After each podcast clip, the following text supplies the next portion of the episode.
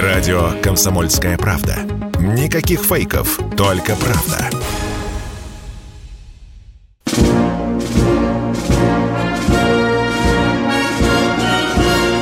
Военное ревю полковника Виктора Баранца.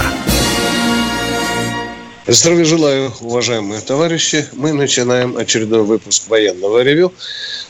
Здравствуйте, Виктор Николаевич. Здравствуйте, Михаил Владимирович. Ну, давайте свое ритуальное. Забацайте, Миша. Поехали. Народ привык. Здравствуйте, поехали. Товарищи. Страна. Слушай. Приветствуем всех, Четлан. Громадяне, слухайте сводки СОВИНФОРМБЮРО. Дивись, Микола. Поехали, Виктор Николаевич. Дорогие друзья, традиционно в начале каждого выпуска мы рассказываем о самом важном, в детали там мелко не ударяясь, что происходит на поле боя. Потом Михаил Тимошенко просуждает над вопросом флот. Что главное, да, Миша? Что сначала, ремонтировать или плавать? Любопытный момент, который подсветит состояние нашего флота. Ну, поехали, Миша, поехали. Начинаем. Ну, на Харьковском направлении попытки контрнаступать и перебраться через нашу границу, как известно, пресечены. Харьков мы местами обстреливаем, если надо. Если нет, не обстреливаем. Но держим их в постоянном напряжении. Изюмское направление.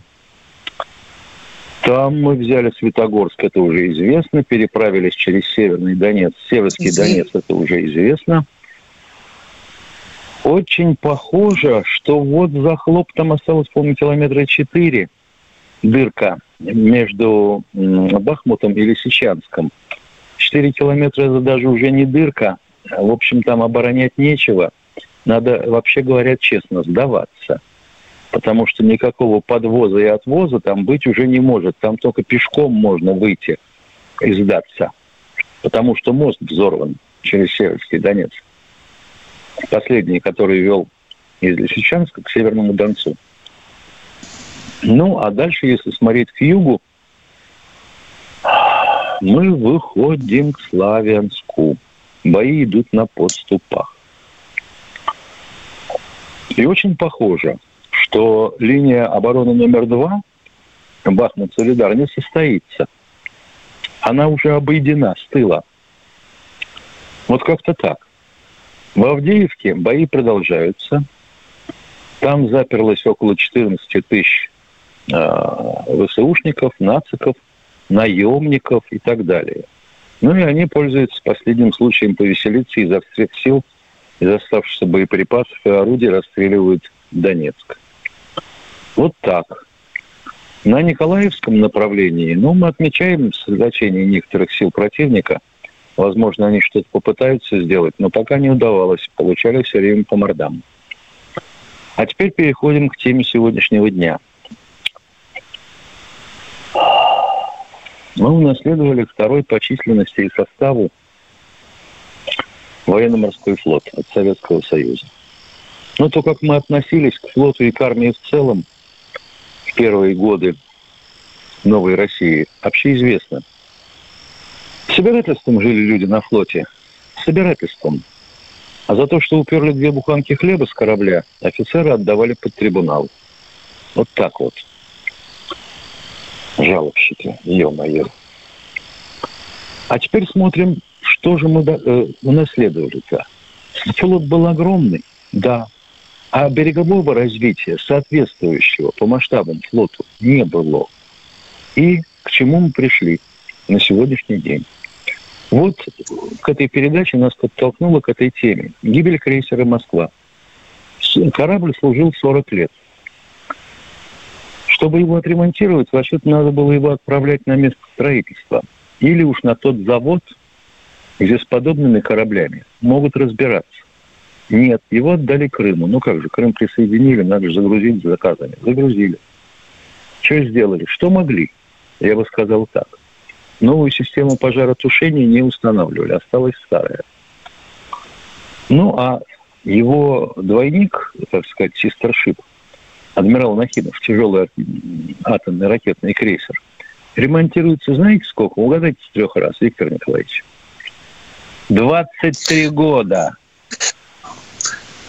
Это уже чемпион России по ремонту. Чемпион России.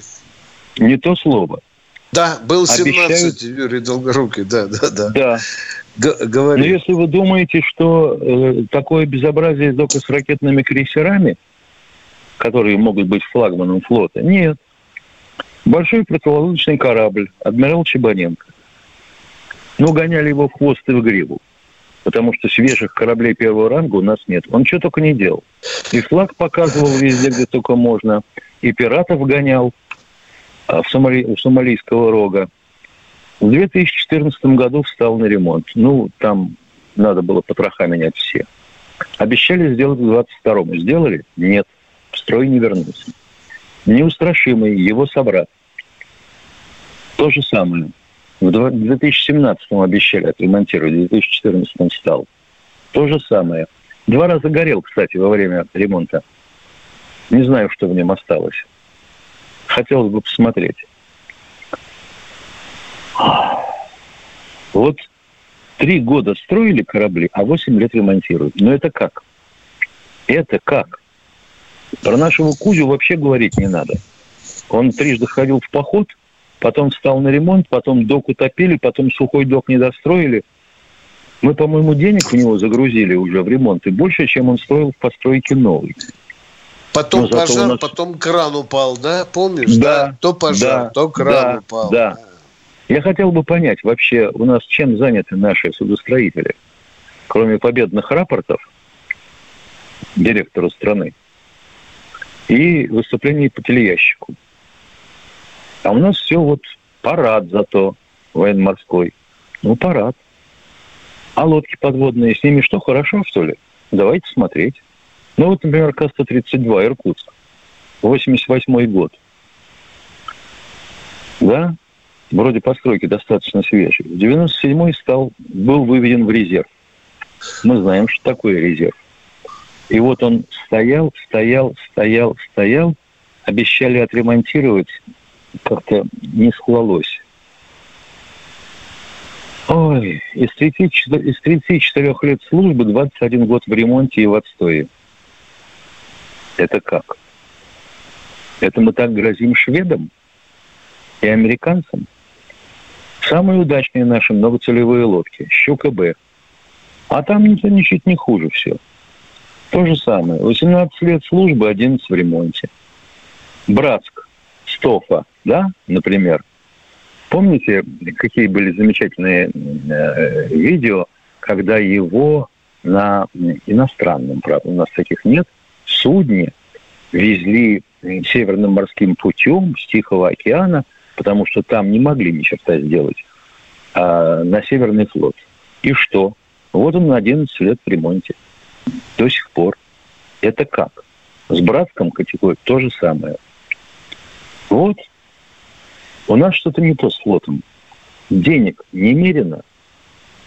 Все время модернизируем, новое строим. Е-мое, победные рапорты.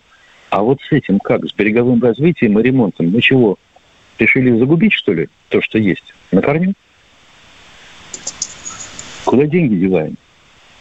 Или все сварщики, кипщики металла и прочие перевелись? Остались только менеджеры. Полковник Тимошенко доклад закончил. Да, дорогие друзья, наш береговой ремонтный комплекс похож на человека-инвалида. Без уха, без ноги, без руки и без глаза. В отличие от тех американцев, которым мы постоянно завидуем. Там береговая ремонтная база отлажено так, что если половина авианосцев зайдет, там, скажем, на базу Норфолк, всем там найдется место. Да, мы, тем не менее, закладываем новые корабли, это хорошо, мы аплодируем. А как же, вот тут у нас что у нас Евменов тут сказал недавно, что у нас, Миша, 6 кораблей и подлодок в этом году получит военно-морской флот, а всего 42 новых кораблей. Только не пугайтесь, пожалуйста, что это 42 корабля, это какие-то махины и так далее. Это и небольшие катерки. Ну ладно, поговорили мы об этой печальной проблеме для нашего флота. Печальной. Ну что, а теперь будем говорить с вами о насущном. О том, что у кого болит, что кого радует. Пожалуйста, задавайте очень конкретно вопросы, желательно поближе к военной теме. К военной теме, поконкретнее, без тонких прелюдий, без своих героических биографий. Пожалуйста, по сути, конкретно, по делу. Ну, и не обижайте, если мы хотим что-то уточнить. Иногда вопрос настолько путанный, что хочется разматывать его. Так, а мы сейчас удаляемся на перерыв. Он будет очень короткий. Готовьте свои вопросы. А военное ревью примет ваши вопросы, поговорит с вами по душам. Уходим на перерыв. Радио «Комсомольская правда». Только проверенная информация.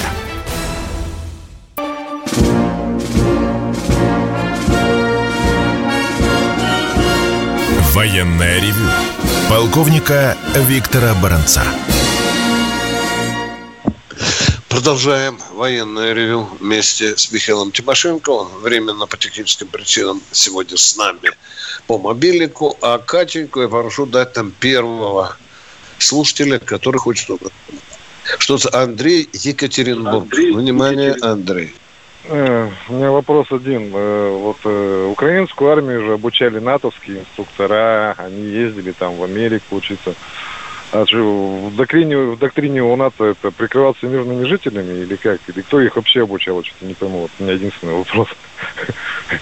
Уважаемый Андрей, да, правильный вопрос. Вы сказали украинскую армию, да?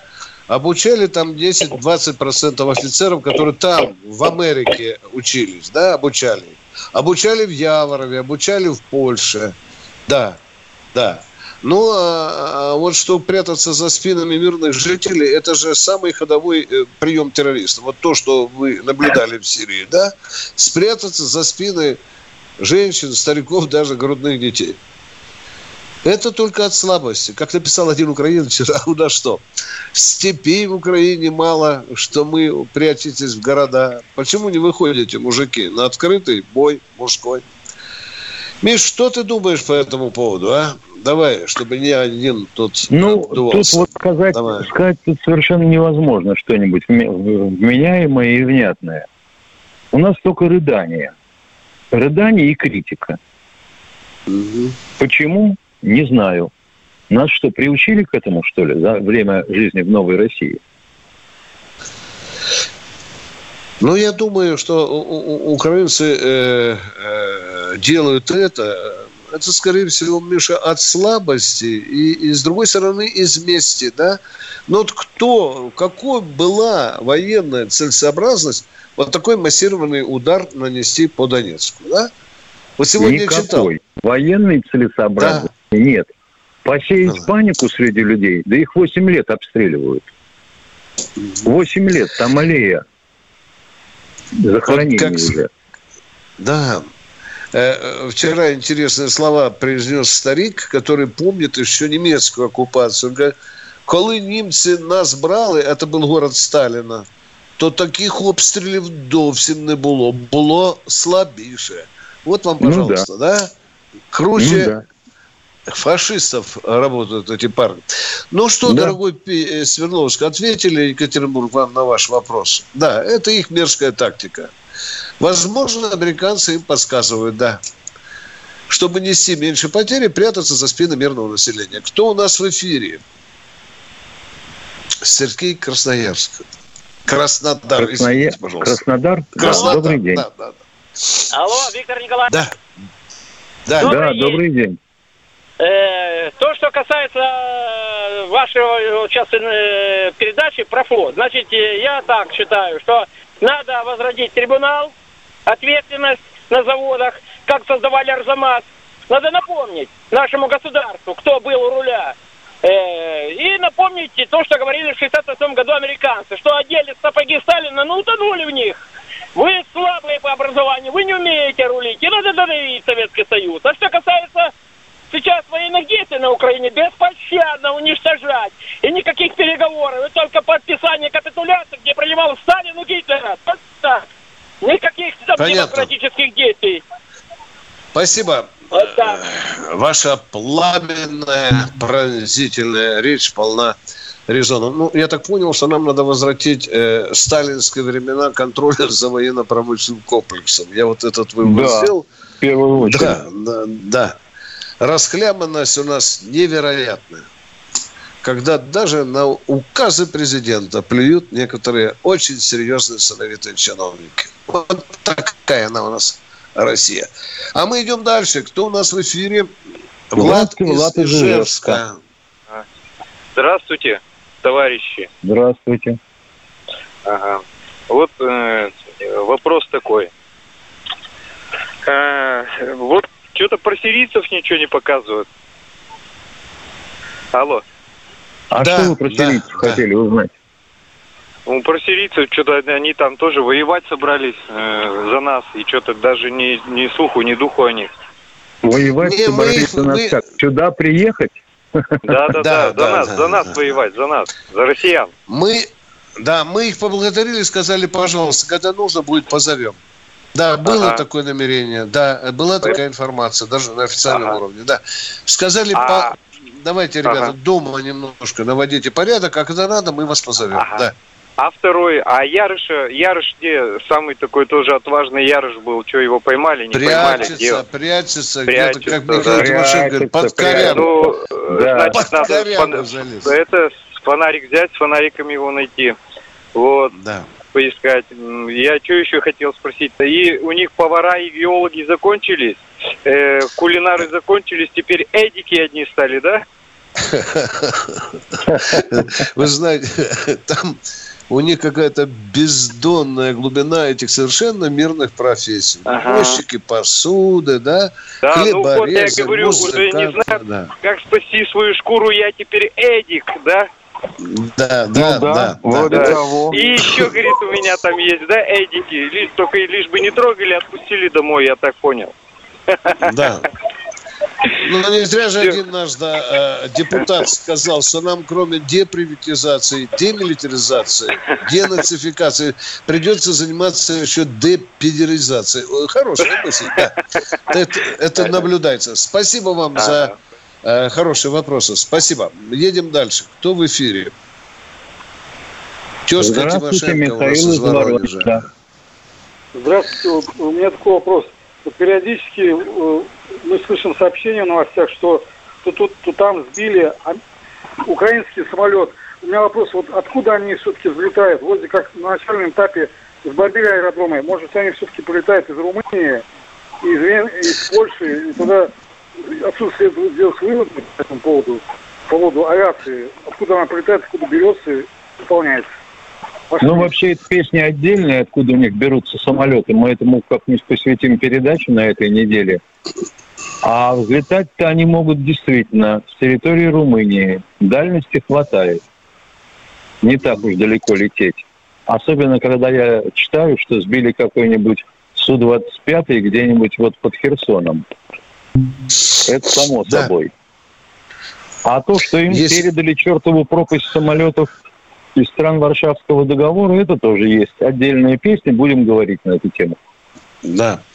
Вот на днях один известный авиааналитик и целый генерал-лейтенант авиации сказал, по его данным, многие самолеты прячутся на еще не разбомбленных аэродромах, причем взлетают оттуда, но назад уже на этот аэродром не садятся. Вот, например, такой регион Западная Украина, его называют. Очень хорошо маскируются. И вот они все время, вот эта комарва, она прыгает по Западной Украине, куда мы пока, к сожалению, пока по этим аэродромам пока не достали. Ну, не все сразу, друзья, потерпите. Кто у нас в эфире? Есть авиаремонтные заводы. Да, правило, если есть авиаремонтный завод, то там обязательно есть и взлетная полоса. Да. Есть еще гражданские аэродромы. Мы с тобой помним чертовы пропасть. Да. И не такая уж длинная полоса нужна, допустим, для 29-го мегаря или сушки 25-й. Ну, а он сел, закатился в ангар, Вы чего? По гражданскому аэродрому калибром? Да вы что? Вот это тоже действительно, дорогие друзья, один из сосудов, который, в общем-то, спасает пока то, что мы еще не побили ВВС Украины. Кто у нас в эфире? Дмитрий из Воронежа. Здравствуйте. Алло, да, здравствуйте.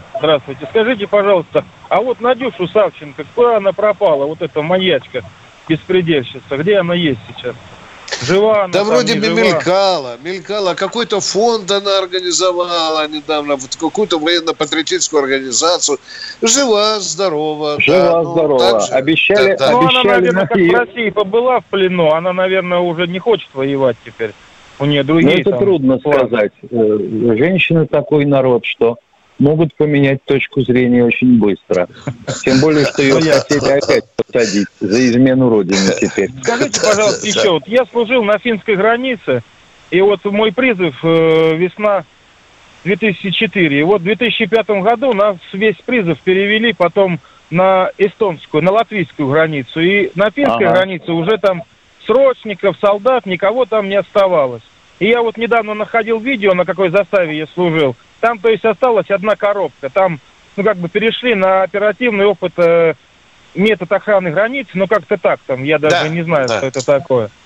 Вот. А теперь это в связи, что если собираются в НАТО, теперь будут там... Да, придется восстанавливать ваши коробки эти. Придут ребята со струганками, с гвоздями. Слушайте, там вообще, это вот такое... Там разобрали все разобрали. И там теперь вот какие миллиарды опять туда вбухивать, все восстанавливать.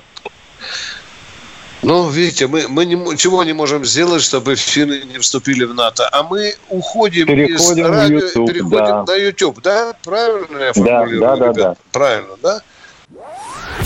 Если тебя спросят, что слушаешь, ответь уверенно. Радио «Комсомольская правда». Ведь Радио КП – это истории и сюжеты о людях, которые обсуждает весь мир.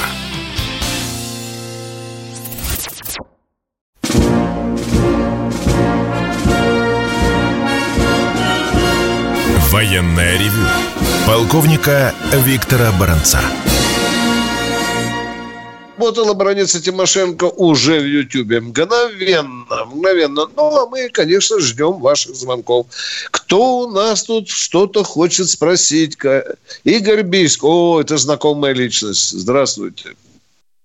Да, даем минутку. Да, вот вопросики пошли. Мне очень интересные вопросы. Внимание. Сколько атомных подводных лодок выпускает военно-промышленный комплекс Соединенных Штатов Америки? Я не знаю. Года два назад министр обороны их ставил задачу 3 лодки в год. 3 лодки в год. Миша, мы в последнее время немножко шевельнулись. Я не думаю, что за 2 года еще делаем, или годика за 3 уже делаем. А Михаил вышел. Да. Где-то там на уровне 3 лет это сильно. А когда-то мы делали подводные лодки, особенно дизельные, как Хрущев говорил, как сосиски их клепали. Сколько у нас сегодня атомных лодочек в строю? Не очень. Не хочу быть предателем. Порядка 12, да. Порядка 12. На боевом дежурстве по парочке на каждом, а то и по 3, каждом атомном флоте. Это Северный и Тихоокеанский. Конечно, у нас есть дизельные подлодки, которых нет у американцев. У нас очень хорошие такие тихоходные качества у наших. Это же не мы назвали их пропасть в океане, дырой в океане, да? Варшавянку, по-моему, называли, да. А сами же американцы назвали, что их радары не могут засечь характер звука наших дизельных подводных лодок. Катенька, есть у нас еще кто-нибудь в эфире? Если нет, то я... Кто у нас в эфире? Бийск у нас. Игорь Бийск. Здравствуйте, дорогой Игорь. Здравствуйте, Михаил Тимошенко с нами. Давайте, пожалуйста. Игорь Бийск. Первый вопрос касается, что за танки? «Пантера» новые немецкие и К-2 корейские для Польши. Вы знаете, я знаю только про немецкие, что они прямо из штанов выпрыгивают, чтобы сделать копию «Арматы». Вот Вчера я читал одного эксперта по немецким танкам. Вот они сказали, такую же точно концепцию хотят внедрить. Ну, как там, капсульное, что ли, расположение экипажа. Да, когда экипаж располагается отдельно от боеприпасов. Да. Вот они взяли эту концепцию и многое другое подчеркнули у «Армата». Ну, садятся на фос. Ну, это не так-то просто, как говорится. Ну, и корейцы то же самое. Вот эта идея... некоторым танкостроителям понравилось. Я не знаю, откуда у него вообще ноги растут, потому что, говорят, уже давно-давно у нас был объект, так назывался 95-й, а уже тогда была идея сделать вот такой танк. Ну и навернуть на него все, что только можно. Вы знаете, но если кондиционер, это уже так пошло. Но я не знаю. Мечты там только... сбылись. Мечты сбылись. Миша, унитазов же не говорю, это дело уже прошлое. Там печка есть уже скоро. Да я не знаю, душа, по-моему, только там не хватает. Все туда. Душа нет. Все туда. Да. Пока, да. Да, да. Вот так я отвечу на ваш вопрос. Михаил Тимошенко с нами. Я рад, кто у нас в эфире, дорогой мой человек. А немцы до того переживались, что сделали новую «Пантеру». Ну да, как обозвали ее, ФК, по-моему, 51, да, по-моему, что-то такое назвали. Да, но она вообще называется «Пантера». Да. Пушка хорошая стоит, мощнее, чем нынешняя пушка на «Армате». У нас пока 125-ка стоит, Миша, на «Армате». Пока 125-ка стоит, пока, да. А планируем 152 на выворот, да? Да. 125-ка наша превосходила все немецкие пушки, в том числе и те, которые они делали для Абрамса. По мощности и дульной энергии 20%. А вот эту они пушку закатали, 130-миллиметровую. Она превосходит «Армату» примерно настолько же. Будем стремиться, мы не допустим. Надо немедленно перецеплять 152-ю. Кто у нас в эфире, дорогие друзья? Кто в эфире? Александр Краснодар, здравствуйте. Здравствуйте, Александр Краснодар. Здравствуйте. Извините, я хотел бы задать такой вопрос. А нельзя ли американские эти «Джавелины» превратить в бумеранг? Ведь они не нам адресованы, а там, понимаете, вдруг адреса где-то отсутствует или ошиблись адресом, и возврат какой-то... А как вы себе реально это представляете, дорогой мой человек? Вот хорошее слово «бумеранг», импорт такой забугорный. Как вы себе представляете? Уже бумеранг есть. Дончане говорят, хорошо стреляют. Кадыров говорил. Давай сюда, Байден, побольше. Хорошее оружие, да, серьезно. Правда, есть недостатки, но мы не...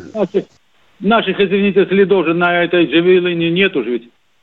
Нет, как вы себе представляете бумеранг? Побольше захватывать, еще хапать их еще больше, да, перехватывать? Или как бумеранг превратить? Нет, ну на них, к ним, наши же ее забирают же, в смысле, как трофей, да? Ну, это опасно, с ним ее обратно. И стреляют по ним также обратно. Вот вам бумеранг. Той же ракеты вот «Джавелина» они бьют украинские танки. А уже бьют даже некоторые... БТР или БМП. Все. Поговорим. Нам ее направить на ту же Америку или кто там их нам присылает. Миша, ты можешь ответить этому человеку, потому что я слишком многословный сегодня. Я не очень понимаю сам вопрос. Не можем ли мы воспользоваться теми «Джавелинами», что нам достались? Можем. Ну да, мы же их Все, вот и поговорили. Можем. Да, поговорим. Все нормально, можем. Еще какие вопросы у вас? Давайте, я сегодня терпеливый. Добрый. Поехали. Вы не издевайтесь. Ну, терпеливый, это терпеливый. Вы, пожалуйста, объясните. Я же вам просто спрашиваю. Что вам объяснить?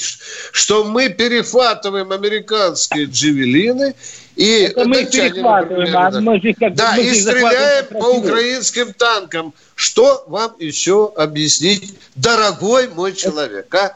Это по танкам, по украинским. Но ведь это американская, вот ее на Америку я отослал. Ну что, по Вашингтону стрелять или нет? А на Америку по Вашингтону стрелять, да? Как или как? Куда стрелять? Она же трофейная. Оно же трофейное у нас получается. Ну, трофейное. А куда стрелять? Если... Вот убей, не пойму вопрос. хорошо, по американским танкам можно, но для этого надо высадиться на американском континенте. По самой Америке, не по танкам, а по самой Америке, туда, где... От Джавелин до самой Америки не долетает. Ну, если не долетает, то теперь понятно, извините. Боже, он летает всего на 3 километра, разговора. На 4. Ё-моё. 10 минут разговора. О чем? Ведь то есть, понимаешь, как знаю. Человек считал, что Джавелин – это межконтинентальная ракета. Видимо. Ну, пожалеем его и себя тоже. Правильно ты говоришь. Такое состояние ума, что не могу понять сложных вопросов. Поехали. Кто у нас в эфире? Александр Белгород. Да, здравствуйте, товарищи полковники. Наше Министерство образования недавно разработало регламент, по которому подъем флага будет осуществляться на торжественных линейках один раз в неделю. И вот вы знаете, я что обнаружил? Там будет подъем 3 флагов. Флаг России, триколор, флаг региона и флаг муниципалитета. Меня просто удивляет, почему здесь нет флага Победы, который... объединяет. И вот вы знаете, даже вот это... Ну, еще можно флаг побед... Международного олимпийского комитета, можно еще флаг какой-нибудь ресторанной сети можно, понимаете?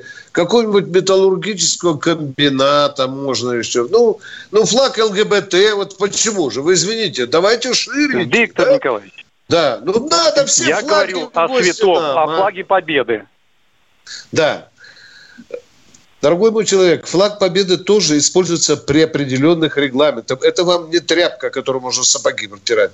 Его и выносят, и используют только по подписанному регламенту. Понимаете, так мы скоро в баню потащим знамя Победы. Да. В баню скоро потащим. А что же вы думаете? Вот там тоже военно-патриотическое воспитание. Не надо везде совать священное знамя, куда нам захочется, по своему капризу. Должен быть какой-то разовый предел. Что, зря получается тогда? Дорогой мой человек, да не зря. Ну, определили уже, что нужен... Я не знаю, я знал, что только флаг Российской Федерации, государственный флаг, точнее, будьте там, да, и гимн должен звучать России. Вот это на линейке я слышал. А это муниципальные линейки и так далее, это, по-моему, уже самодеятельность. Это что, тут каждая школа должна иметь флаг Победы? Да. Вот так мы потихонечку затрепаем это все, да, Миша? Священное знамя. Да? Давайте, так сказать. Почему? А нет, дорогой мальчик, аккуратненько надо, дорогие друзья. Даже в благородных идеях должен быть разум. Кто в эфире у нас? Владимир из Новосибирска. Здравствуйте. О, здравствуйте, Владимир. Здравия желаю, товарищи полковники. Значит, первое, Виктор Николаевич, вы не оговорились, вы молодец. Когда слушателю в самом начале программы сказали, что не Екатеринбург, а Свердловск. Это правильно. Второе. Значит, почему... Сейчас вопрос уже. Почему мы называем слова Путина, который на юбилее Петра Первого сказал, что будем делать как Петр Первый. Воспринимаем как, скажем, что-то там далекое, недалекое. Мое мнение такое. Будет вопрос вам. Прибалтика нам как... Ну, елки-палки, вы можете вопрос задать? Мы никак не поймем, что вы хотите спросить. Хорошо. Ваше мнение, это обращение Путина было к Финляндии и к Азербайджану, потому что Прибалтика нам не нужна, и Средняя Азия, кроме Казахстана, нам тоже не нужна. Ваше мнение. Дорогой Володя, прямого обращения Путина ни к Финляндии и Азербайджану не было. А подразумевать можно даже Гондурас, Володя. Согласен. Никарагуа нам тоже нужно. Нет, при Петре Первом не было. Володя, дорогой мой, что вы нас хотите спросить, пожалуйста? Мы терпеливые люди. Я, по-моему, спросил. А давайте просто скажем, Путин все правильно сказал. Посыл был Володя, кому? Мое мнение, Путин... что посыл был к Азербайджану и к Финляндии. Потому что все остальные бывшие республики нам по боку. посыл. Азербайджан нам нужен, Володя. Блин, я не знал. Миш, ты слышал? Азербайджан нам нужен. И Финляндия нужна. Да загребем все. А Финляндия как бывшая республика. Да, я говорю, что посыл был. Володь, вы что, сгребли все в кучу? Уважаемый товарищ полковник. Я про это Володя, говорю. Надо брать все, будем брать все, и Аляску заберем. Володя, давайте не мелочиться. Не, ну а что такое, не понимаю. Продали за какие-то $7 миллионов. Куда это годится? Да. Такой хороший кусок земли. Сейчас бы у нас Америка под юбкой сидела, а? Уважаемый товарищ полковник. Отдавай-ка Алясочку взад, Америка. Уважаемые товарищи полковники, я про это говорю, что посыл Путина... Правильно. Будем брать все, что нам понравится. Володя, правильно. Спасибо. Большое спасибо. Спасибо. Уж не говоря про какую-то мелочь на юге Украины. Кто у нас в эфире, дорогие друзья? Елена, Москва. Алло, здравствуйте. Добрый день. Конкретный вопрос. Здравствуйте. Да. Добрый день.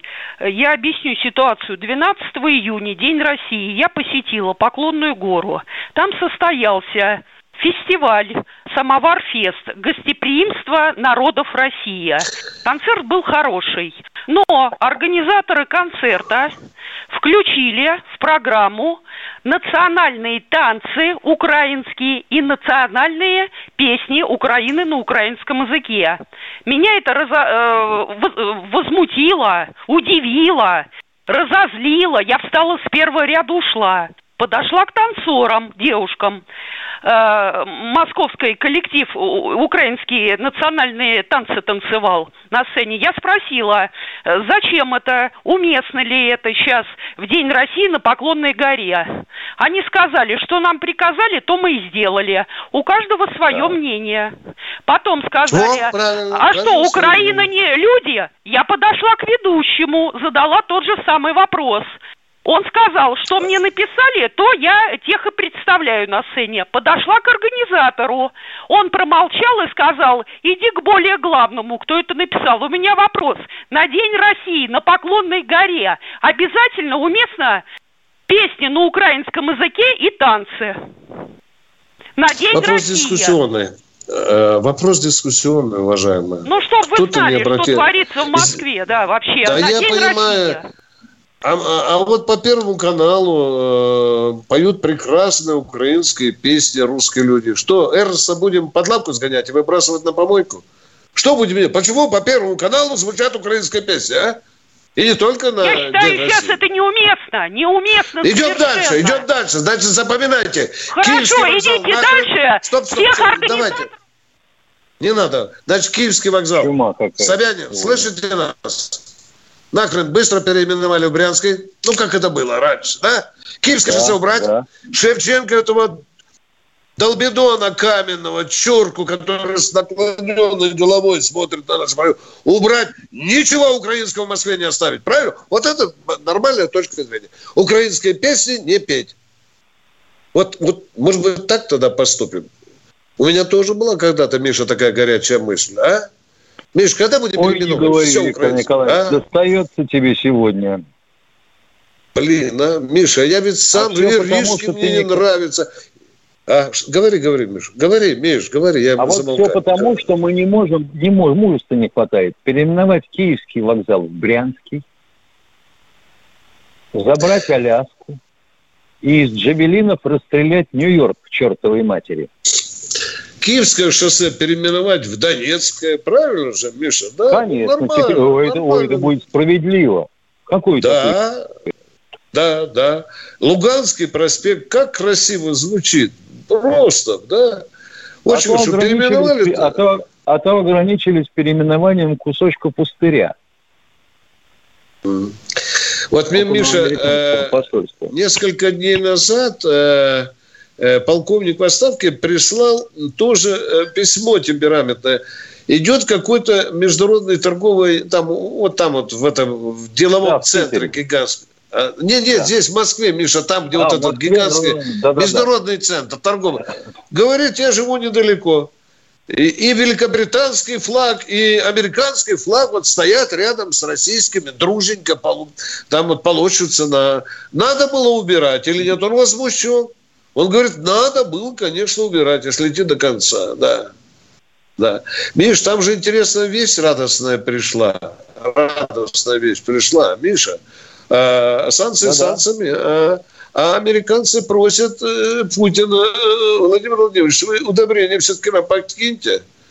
Как ты на это смотришь, а, Миша? Удобрение подкиньте, Владимир Владимирович. У нас тут хреново. А теперь уже разговор зашел о том, что, вообще говоря, как же так? Мы теперь без русского обогащенного урана, что отключаем... Хана, говорят, будет. Мишенька, вот как раз та болевая точечка, которую можно воспользоваться очень хорошо. Мне очень понравилось, Миша, приветствие Ким Чен Ына. Он руками и ногами поддерживает нашу операцию и надеется на честную дружбу с Москвой. Спасибо, Москвой. Ким Чен Ын. Мы про вас... Да. Он нас по всем фронтам поддерживает. Да. И Иран нас поддержит, и еще многие страны поддержат. Нам бы только дружить надо побыстрее в этой ситуации. Кто в эфире у нас? Юрий Свердловский, Екатеринбург. Екатеринбург, да. Здравствуйте. Да, здравствуйте, товарищи полковники.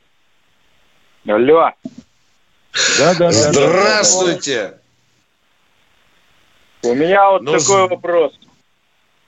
Вот ленд-лиз будут поставлять на Украину. А кто платить за него будет? Украинский народ. Украина. А Украина будет к тому времени, когда платить надо будет? Ну, какой-то осмёток останется. Может, не будет. Да. Причем ленд-лиз это, Миша, как это? Это в долг, да, Миша? Фактически ленд-лиз это в долг. Фактически в долг. Но вообще получается все очень интересно. Зарядили вроде как 40 миллиардов под ленд-лиз. Из них непосредственно Украине достанется, может быть, 6. Чтобы разворовать. А остальное все идет на развитие военно-промышленного комплекса США. Американского. Он там богатеет сейчас как тесто на дрожжах хороших. Это уж повторяется Великая Отечественная война, когда, помнишь, что было с ВПК, да? Он никогда так не поднимался, как время войны. Дуриков делает с украинцев. Да, этот лопоухий Зеленский. А уже американцы говорят, вы знаете, если у вас не будет денег, у вас хорошие земли под Днепропетровском, на Харьковщине, очень толстый чернозем. Товарищи полковники. Товарищи полковники. Так ведь получается, они ни копейки не получат, американцы. Почему они не получат? Они уже те деньги, которые они выделили, они уже закатывают в свой военно-промышленный комплекс. Как же не получат? Они сами себя накормили. Украина-то откуда возьмет деньги? Платить-то долг платить-то чем? У нее нет денег. Вот ленд-лиз это потому, что у нее нет денег. О чем и говорю. Чем они заплатят в будущем? Землей, заводами, фабриками. Если останется Украина. Вы поняли меня, да? Да, если такое слово вообще будет. Украина. Да. Молодец. Хорошая тоже идея, которая, может быть, многим не понравится. Хорошая. Еще один вопрос. Вот я сейчас до вас дозванивался. Первая половина передачи. Слушаю радио. Идет. И вот сейчас вторая половина после новостей началась.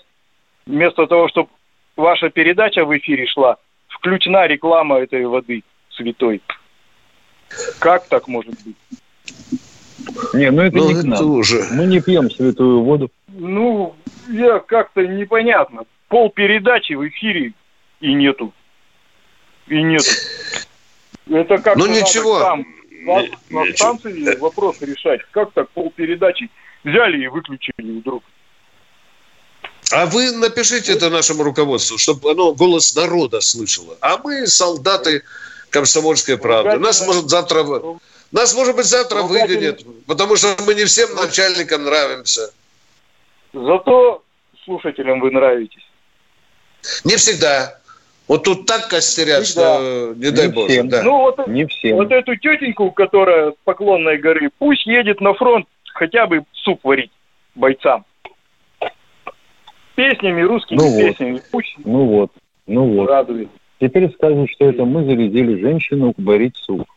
Нет, это я. Розпрягайте, хлопці, коней, а я та ложите щось спочивати, а я піду в гай зелений, кулеметик закопати. Хорошая вот песня. Они ее тоже так исполняют. Вот фильм. Спасибо вам. В бой идут одни старики. Там такие украинские песни хорошие поют. Прямо. И молдавские, а молдавка, да, молдаванка. Да. Ну как можно такие вещи не петь? Я удивляюсь. Странная тетка. А они вот видите, Пушкина уже запретили, Толстого, Лермонтова. Всех запретили. Да. Я сегодня читал, Миша, слышишь, Миш? Да. Я сегодня читал, в Сталина немцы захватили.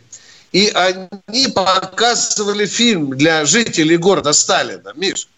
Да. Объявлении какой фильм, и в скобках было с русским переводом или с украинским переводом. А сейчас и попробуем в Киеве. А, да? Класс. Объявление, да. Ой. Это фашисты, а? А Зеленский сказал, все, вот там человека арестовали за то, что он украинские песни спевает. Кто у нас в эфире, дорогие друзья? Михаил, Дальний Восток, Сергей. Здравствуйте, Михаил, Дальний Восток. Да, добрый день. Алло. Сергей, привет Амуру. Слышишь меня, дорогой мой человек? Или вы слышите нас, или нет? Не слышите? До свидания. Привет вам, пожалуйста. Не перегорайте там на жаре. Алексей, Москва. Здравствуйте. Здравствуйте, товарищи полковники. Здравствуйте. Как всегда, коротко, по существу и по делу. Во-первых, вы замечательное дело делаете, раз всех так пучат и корячат. Спасибо вам большое за проделанную вашу работу. Низкий поклон до земли. Второе. Вот эта женщина, которая там на Поклонной горе была... Извините, а чем она отличается от Парион, которая орала в школах, что нельзя учить русский язык, и била там детей? Такая же Парион у нас воспитана. Браво, снайперский аргумент. Обожаю, уважаю, дорогой мой человек. Вот такие, как вы. Таких, извините, женщин надо просто категорически пресекать. А насчет вот этого последнего. Есть такой Аким Апачев, он ополченец из Донбасса. Очень замечательную песню написал Плавикача. Дивки хороводят, в Азовстале демонов хоронят. Серед степи полыхала хата, Богоматерь родила невмолята. Вот так вот. Он написал очень хорошо про то, как они забирают украинский язык себе. И это язык Донбасса, это язык Крыма, и это язык наш, единый, могучий. На нем говорил, весь наш народ. И не надо нас разделять. Мы едины и непобедимы. Доклад закончен. Спасибо. Вы большой государственник и мудрый к тому же. Кто у нас в эфире? Спасибо вам. Кто у нас в эфире? Миша Тимошенко, ты хорошо слышишь, да? Слышу отлично. Светлана, Краснодарский край. Я просто беспокоюсь, что там у тебя есть слышно. Не, все хорошо. Светлана, Краснодарский край. Здравствуйте. Очень приятно вас слышать. Всегда слушаю вашу передачу. Вот у меня такой вопрос к вам. Наш мальчик сейчас выжил по Пасману. Он племянник мамы. Переживаем, конечно, за него. Я вот случайно сегодня наткнулась на ролик, значит, «Севастопольские сердца». Это девочки наши, которые ездят на фронт, привозят нашим мальчишкам медикаменты, продукты. Мне такой вопрос. Почему на передовую не всем привозят продукты, понимаете? Я вот это переживаю. Он, значит, приезжает... Не понимаю, кто не всем привозит продукты. Нам нужна предельная ясность. Вот он приезжал, на 2 суток его... Кто он приезжал? Извините, я буду хамить, перебивать вас. Итак, понятно, племянник. Откуда приезжал племянник? Попасной. Они освобождали Попасную. Так, племянник воюет. Сейчас, секундочку. Да. Племянник воюет где? В ополчении ЛДНР? Да подождите, это место такое, Попасное. Да, это нет, он военнослужащий Российской Федерации. Ага, вот так. Вот так, понятно. Приезжает. Дальше что? Приехал на 2 недели, ну, вернее, на 2 суток его отпустили домой. Так. Все нормально. Сейчас уже опять уехал. Он артиллерист. Так. Но дело в том, что, говорит, не всегда продукты привозят. Так, внимание, вы знаете, что если нет ВЧ, если нет фамилии или нет, извините, пожалуйста, вас там кто-то журчит, мы такую информацию не принимаем. Мы знаем, мы не что не все в порядке. Мы не сможем вам ни помочь, ни выяснить. Да. Мы понимаем, что извините, с силовым обеспечением не все гладко и все хорошо. Да. Так оно всегда было. Но если мы не знаем номера ВЧ, мы не сможем найти концов. Да. Назовите номер ВЧ вашего племянника, пожалуйста. Я сейчас же займусь Тимошенко. Не можете. До свидания. Все. 72-й центр психологических операций в Киеве. Что же вы такие лохи, что не можете проинструктировать девушку, как положено? А? Да, не говори. Да. И ты заметил, что все с Краснодара идет вот такое. Только спросишь фамилию, воинскую часть, сразу под корягу, как ты говоришь, сразу. Да, ребята, извините, мы много на свете пожили, чтобы тут военное ревю нас разводили, как лохом. Кто у нас в эфире? Александр Саратов, здравствуйте. Саратов. Здравствуйте, Александр из Саратова. Здравствуйте, меня слышно хорошо? Да, слышно. О начале передачи, пока заводами будут руководить эффективные манагеры с детишками своими, все так и будет. И не только во флоте. Я на это насмотрелся на 5 заводах. А теперь к вам вопрос, Михаил Владимирович. Вы недавно приводили расчеты расходов снарядов на подавление батареи. Что-то какие-то цифры безумные, потому что у нас в классе стоял снаряд в разрезе от гиацинта. Там примерно 6-7 тысяч вот этих каленых гвоздей. Взрывается на 15-20 метрах. Уничтожает роту с вероятностью 50%. Вот поэтому я в цифрах сомневался в ваших... У гиацинта нет. Никаких проблем, собственно говоря, нет. Это общепринятый норматив. Для того, чтобы подавить батарею. Нам особо подчеркнули преподаватели, что при расчете в этом случае даже не берется в расчет осколки оболочки. Ну, сами понимаете, да? Нет, тогда осколки оболочки, конечно, не берутся. По сути, вы стреляете шрапнелью. Да. Вот. По сути, вы стреляете шрапнелью. А если вы стреляете осколочно-фугасными, вот примерно такой расклад будет. Ну, понятно. Лучше тогда 6-7 тысяч и не будет стрелять по Донецку. Все, закончим проблему. Ну, понимаете, какая штуковина? Это, конечно, людей-то побьет, но пушечки-то целые останутся. Ну, пушечки без людей ничего. Ну, как сказать, пришить новых. Ну, хорошо, спасибо. Спасибо, Саратов, за интересный вопрос. Спасибо. Мы продолжаем принимать звонок. Анатолий Урал, по-моему, уже мы скоро заканчиваем. Урал, привет, Анатолий. Да. Добрый день, Виктор Николаевич. Михаил Владимирович, вопрос такой, на засыпку. Когда услышим мы о наказании академиков, которые Сергеев, Васильев, Звягин, ну и так далее, которые были... Которые что? Извините, которые что? Куда пропал? Которые что? А? Были против... Они написали петицию, что против спецоперации, чтобы проводить. Вот. Как вы считаете, их надо наказывать? Наказывать? Ну как? Рассортировать, чтобы из академиков были просто... Скажите, пожалуйста, у меня есть соседи... присваивает сама академия. Муж за операцию, а жена против. Им надо разводиться срочно, да? Обязательно. И имущество поделить. Задница к задницу разбежались, разводы девичьей фамилии, да? Все гораздо сложнее, дорогой друг. Гораздо сложнее. Но мы видим, как Михалков сказал, вот сошел снег, и мы видим теперь, кто где нагадил. Сейчас это очень хорошо. Дорогие друзья, мы прощаемся.